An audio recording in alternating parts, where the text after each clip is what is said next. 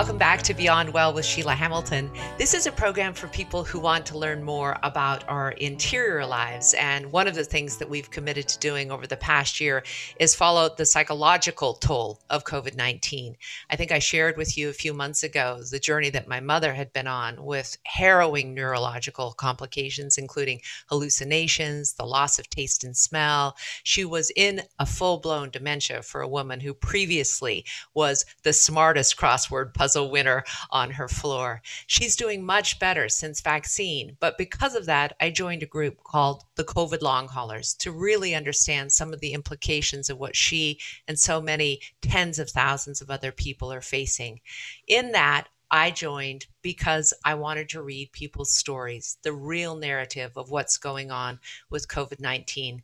And one of the posts that really changed my mind about how urgent it is that we all get behind finding more research and more money and more interest in helping long haulers was a post written by Christina Preston Beard. She's an Iowa College professor, a mother, and a wife. And what she has to say, I think, will be very, very interesting for you to hear today. Thanks for joining us, Christina. Well, thank you so much for having me. I appreciate it. Would you just um, give me a sense of what your life was like pre COVID? Pre COVID, it was very busy, very wonderful. I'm a professor at three institutions in Illinois, so I'm quite busy working. I have two beautiful teenage daughters, which we know some days can be hit or miss with teenagers, but for the most part, um, a great husband, two wonderful stepsons. I live on a small farm we have horses, we have goats, we have everything manageable. Um, life was great. And then the pandemic hit. Talk to me about when you first began feeling symptoms, when it was, how hard the virus hit you. This, um, my scenario is interesting because I actually got sick and I remember the day exactly. It was February 26th of 2020. So our state had sent out warnings about COVID. They were warning people what was going to potentially come but no one was actually involved in hunkering down yet. Mm. I woke up that morning and I, a lot of it is a haze. I was in bed for almost two weeks, but I woke up that morning extremely ill. I had a fever, my whole body hurt. I went to bed the night before perfectly fine. Thank goodness it was a snow day for one of my schools and I could go back to bed. I have never been so thankful for a snow day in my life because I would have probably went to work which would have been the worst thing I could have done for myself and my students. Mm. So, um, my sickness in general, I was in bed for almost two weeks. I had a fever of nearly 104 for the almost the entire time, which is alarming to have a high fever in general for any period of time. I had a horrible cough, which I still have to this day. My latest CT scan is showing um, permanent lung damage. I don't even want to see what it looks like in another year. And again, this was right on the cusp before people really even knew what was happening. So I laid in bed my first six days baking. And I mean, like literally baking. You know what it's like when you're trying to break a fever and you're drenching the sheets? Yeah. It was disgusting. And looking back, I didn't smell myself. You know how when you're sick and you're gross and you need a shower, you smell it? Mm-hmm. I didn't smell it. And I remember thinking that was strange, but I didn't know anything about it because the lack of taste and smell was not a thing yet. Right. And when I tried to eat, you know how when you're sick, food tastes different, but you can still taste it? Mm-hmm. Nothing. But again, I did not know what I was dealing with at the time because none of this had really come out yet. So I went to the doctor. I don't know how much of this you want to know. All of it. Um, I went to the doctor on the sixth day after laying in bed because it's flu season, it's sinus infection season. You know, if you don't go to the doctor at the right time, they don't do anything to help you. I mean, antibiotic wise or whatever. So I was in bed in the worst pain of my life, baking for six days when I finally had my husband drive me to the doctor. And again, I'm in central Illinois. My town is small. Um, they misdiagnosed me at that time with flu and pneumonia. They didn't flu test me. They said I was so far in it that it wouldn't have mattered anyway. They did an x ray of my lungs, and my doctor said, Oh, pneumonia. Here's a Z pack. Go home. You'll be fine. Mm. I'm a big fan of the Z pack, always have been. It did nothing to help me. I finally had my fever break, and I was able to go back to work for two days prior to our state getting shut down. Because in the time I was in bed and I was sick, everything was gearing up outside um, of COVID, COVID, COVID. the two days that I did get to go back to work before the world as I know it shifted outside my house, I remember being in my classroom. I was unable to stand to even lecture. I sat on the stool and I promised them as I coughed like the whole time, I promised them that after spring break, their teacher would be back and I was going to be my normal perky self. Well, we got shut down and we never went back from spring break. And I haven't been in a classroom since. It's been a year. I think um, that one of the things that's fascinating to point out is that your story is similar to thousands of other people's story. Severe fever really horrible. Um, they did or did not see a doctor. But other people who have similar symptoms to you christina didn't have any fever at all had a mild cough had um, you know some stomach upset and those are the people who are the most severely disabled now how have you come to view the difference in the way this virus attacks people's immune system? It is unbelievable how many different ways it's attacking different people. Um, and it's not discriminating against anyone. It's not an age thing like they originally said. Um, it's not a precondition necessarily thing. It's it's unbelievable how different it is for everyone. And I think that's part of the problem why when you go into the doctor's office or you're trying to explain to your friend or your child, like what's going on.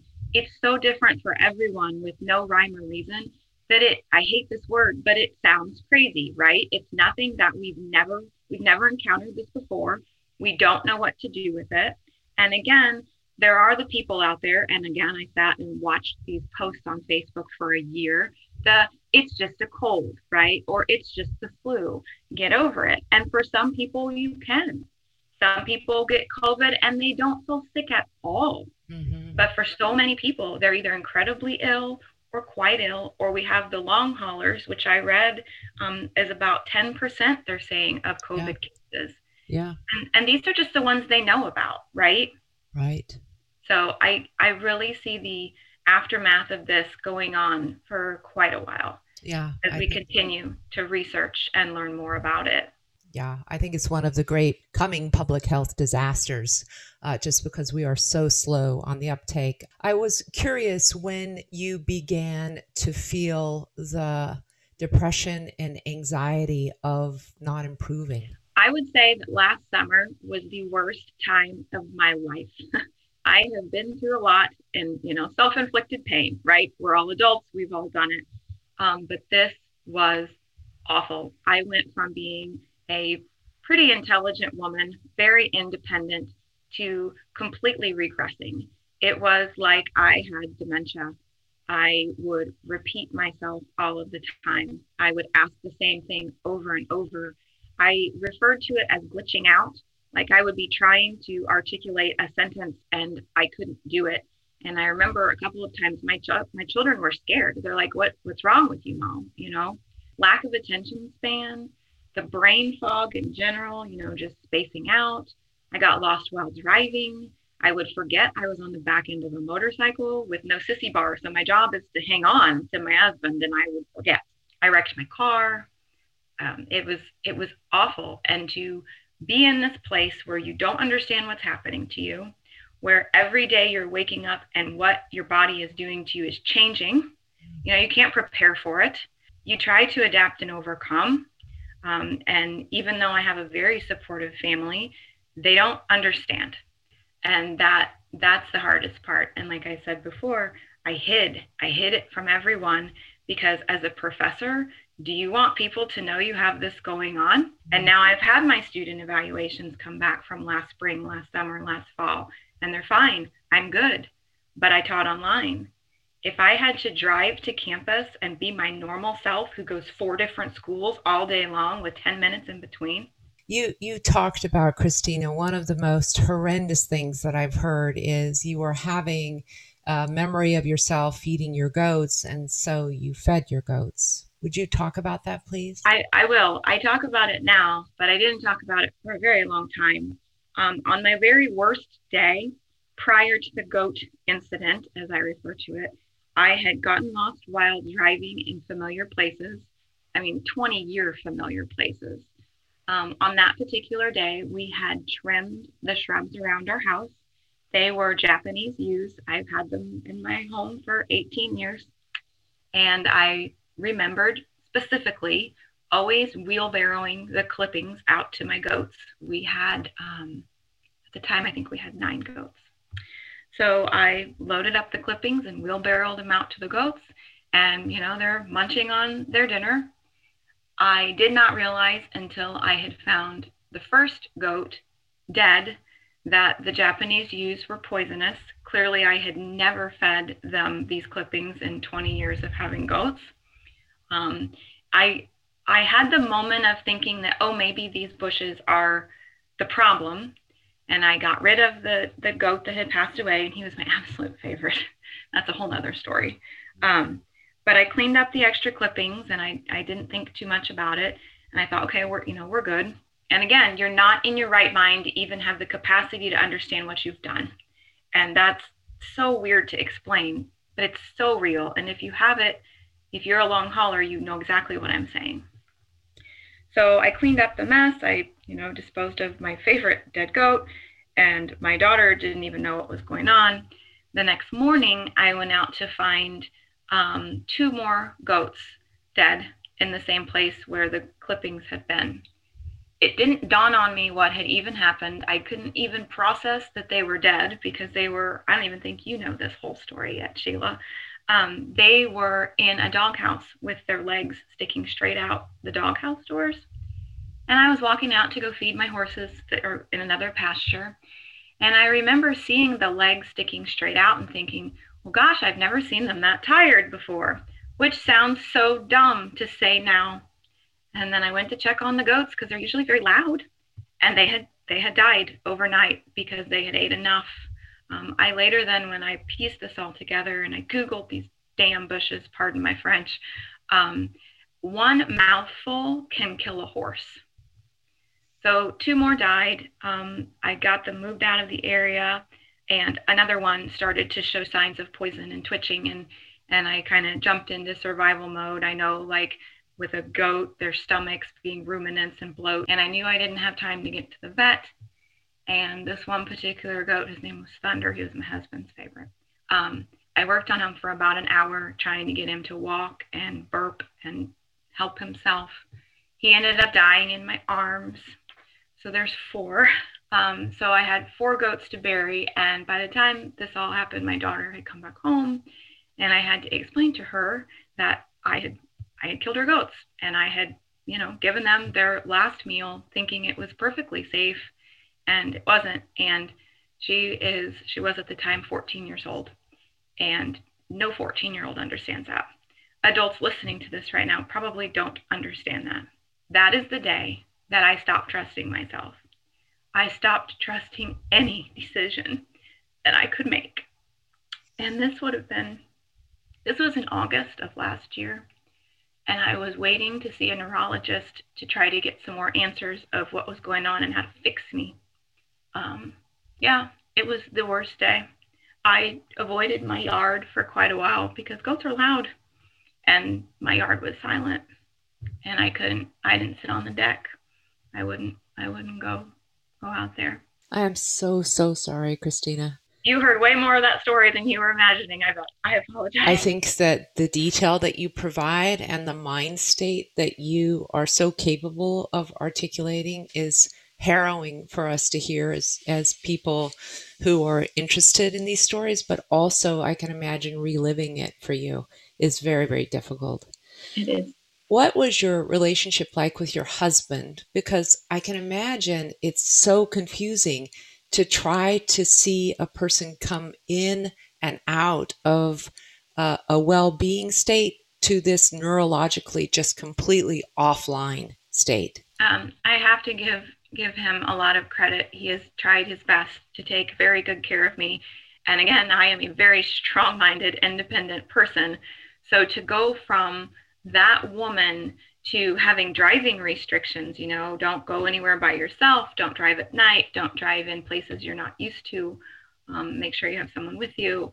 It's been incredibly challenging, but he has he has really he has really done a very good job to take care of me. He has um, wanted me to promote my story now that I'm through the worst of it, I would say. Because again, if this had happened, if I had been approached by you months ago, I couldn't have sat here and even put the story together to, to tell you what was happening. Um, but it's it's definitely hard because I am not the woman he married. I'm getting back to being her, I think, but certain days it's I'm still off is what I call it. And some days it's a coughing day, some days it's, days it's a digestive problem day. Um, and there's there's some days that I'm I'm still just neurologically not quite there. And it really seems to be the worst if I completely overexert myself. Mm-hmm. And as someone who was a really big go-getter, it's really hard. I want to be where I was before this happened. I want my life back. Would you mind just reading the post that you wrote in Survivor Corps, Christina? I will. I can't promise I won't cry, but I will read it. I said, and this was the first time I ever spoke of this to anyone outside of of my family. I didn't even tell most of my friends. They're kind of angry with me now, quite frankly. I've just been hiding. Okay. Um, I am a COVID long hauler. I have publicly hidden this for nearly a year. I bounce between being ashamed and afraid, frustrated and defeated, and feeling as if I am literally crazy. I live in constant fear. I do not know what each day will bring for my body. As I write this, over 545,000 Americans have lost their lives due to this virus. I am thankful to even be alive. As more stories are being shared, I realize that telling mine may help others. I hope sharing my story brings you some comfort. Perhaps you can help me find some inner peace. I have long term neurological, respiratory, and digestive problems, none of which existed prior to having COVID. I used to be a very healthy, energetic woman. I am a wife, mother, and college professor.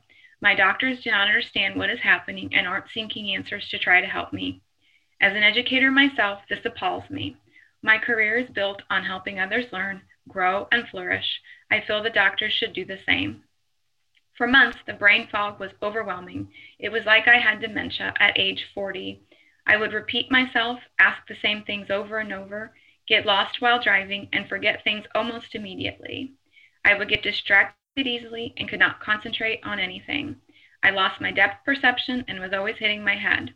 My cognitive tests last summer were an embarrassment. Things that used to come easily for me became really tough. I became hard to live with. I was annoying even to myself. On the worst day ever, my brain remembered feeding brush clippings to our goats. I had a very vivid memory of doing this for years, so without hesitation, I dumped a wheelbarrow full. I also got lost while driving that day and forgot I was on the back end of a motorcycle. My brain was not working reliably and the clippings were poisonous. I, obviously, had never fed them before. I accidentally killed four of our goats. Can you imagine what it feels like to realize what you have done and explain it to your crying child. That was the day I stopped trusting myself. I lived in that space for a long time. I suffered nearly in silence. I was, and still partially am, embarrassed. I know none of this was my fault and I didn't do anything wrong to get this way, but it does not make me feel any better. I best explain this period of my life as losing my joy, watching it slip away more and more each day. I was, before I got sick, before I got sick. Gosh, I say that all of the time and I hate it. An almost annoying, overly happy person. I have had to fight really hard to not completely lose myself during the past few months. The neurological issues have improved, but there are days where things just still aren't working right. People who did not know me prior to my sickness may not even notice, but I notice and I hate it. Lingering issues seem to fluctuate between my brain, my lungs, and my gut. Some days it's all of it. It feels like my body is under attack. I never know what the day will bring. My recent CT scan shows permanent damage to my lungs. I have never lost the cough. I get winded just walking to the mailbox. Some days lecturing takes my breath away. Some days I cannot eat. It's like I just can't handle digesting anything, and there is no consistency in the food that sets it off. I have an arm that goes numb, but thankfully the hand tremor has ceased. I find myself battling to be even half the woman I was before I got sick daily. It is exhausting. I miss her. I'm sure my family does too. I am trying really hard to embrace the new version of me. Some days are just incredibly challenging. seeing that it's not real or that they're making it up or it's just a cold mentality from people in our society does not help either. And then I said, Thank you for reading my story. I appreciate you. Advocate for yourselves and please take care. The response to that had um, thousands of people um, cheering you on for finally disclosing the kind of suffering that you've had, and also so many people saying you just kind of read part of my story as well. Um, were you surprised when you learned that what you were going through was not all that unique, that there are this many people who are uh, battling all these different bizarre kind of lingering effects? Um, over the course of time, I've seen a little bit on the news, and you know that's just a, that's somebody on the news. That's not somebody who's relating their story to you. And it was surprising how many people jumped on there and had things to say, and it was surprising how quickly they did it too. It's like there's this there's this group of people that need support, and it should not just be from the group of people that are also involved in it. Right. We we need society in general to see that this is a huge problem plaguing more people than you realize. And it is also a very true realization that you never know the battles people are fighting behind closed doors. Yeah. And we say that in passing all the time, but it's so true. One of the most frustrating things for me as a mental health reporter and also a person who's just deeply concerned about this population of people is that it appears that there's really only just a cluster of long haul clinics across the country. What what have you been able to find about the people who are really researching this and really doing the best for their um, patients? I've put myself on a list to talk with the um, University of Chicago, but every every long hauler clinic that's open is so bogged down. Um, there's lots of information on the internet if people want to look. Survivor Corps also is really good at providing things. Um, the problem is this is so new and the medical system is so bombarded. There's just not a lot of answers right away. Mm. And I also I also think that as we proceed further out with this, we're going to keep seeing, and it's already in the news. Like fizzing is the new thing that I'm seeing in the past couple weeks.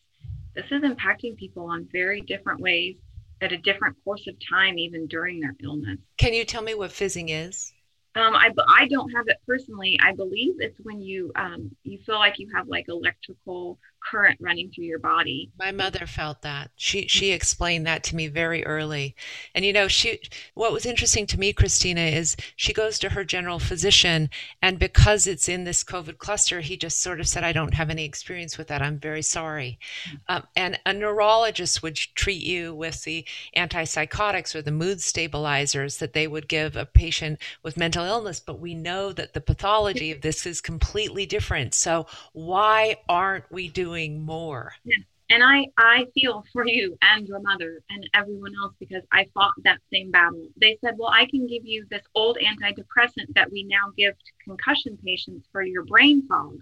Right. I can give you Ritalin for your lack of attention span. Right. You know, let's give you some prednisone to try to shrink the inflammation in your brain. I mean, they're they're they're trying, and I respect that but we need to get to the root of why this is happening and not slap a band aid on it. I have done a lot of reporting on the Lyme community because oddly there is this same sort of the chronic fatigue type syndrome, the neurological implications, the long-term nature of how it comes and goes in these very rapid like and debilitating moments for people where it can be days or weeks when they have a flare up. And one thing the Lyme community has done really well is started to advocate, legislate, get it in the minds of our political leaders. Are you aware of anything like that happening amongst people in Survivor Corps? Personally, I'm not aware. I'm, I'm not sure. I would love to see uh, what I'm going to do is give this to a few of my friends who are in Washington, D.C., who are on Health and Human Services, because I think they have to know that for really, if it is 10% of the population of COVID sufferers, we're going to have millions of people that are in this category who absolutely need the help of government, as this is got to be a high priority, or this will be a public health crash. And even along with not even just being a long hauler, but public health in general when we all come out of this and we come out of quarantine and we try to go back to whatever all new normal is, you know, our kids that have been home for a year schooling and all of this, like this is going to go threefold. I always like to end, Christina, by asking people what does work on the days when you start to begin to feel the inkling of Christina? What have you done to support your body, your mind? I mean, I know it's laborious and it's like, ah, who wants to have to do that just to live normally? But I um, am curious if there are things that work. Um, well, I've learned to just, you know, give myself a little more patience and tolerance than I probably did in the beginning because it's nothing I can control and being mean to myself over it definitely doesn't help. But my family has really been able to to jump on the bandwagon, and they can tell like if I'm having an off day. Um, and it just got to the point where you know if I was repeating myself ten times, you know, just let me or you know whatever. I'm the queen of making lists. I set timers for everything. I've tried to be as proactive as I can to not fall behind in really important things, neurologically at least. With other things, it's just if you have digestive problems or respiratory problems, you know, find things that work for you. Antacids and Dramamine. There yeah, you go. Right, right. It's just to your point, we're going back to these very basic types of medications that are used to control things that have originated for completely different reasons. So, who's to know whether or not they're even going to be effective? Well, exactly. And what I'm seeing, and I, I try to not stalk the survivor corpse page because I think you can go down that rabbit hole and and it be a little maybe too much too.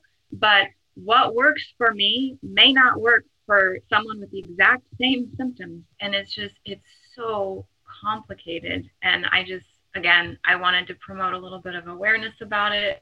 And I appreciate you being able letting me do that. It has been so wonderful to talk with you, Christina. And honestly, I'm going to just because of my unique interest in the brain and how um, how deeply I feel that that the people like you who are still suffering need to be heard and given a platform and supported through the rest of this. I, I certainly want to check back with you from time to time and see how you're doing. And I wish you well on whatever comes next for you.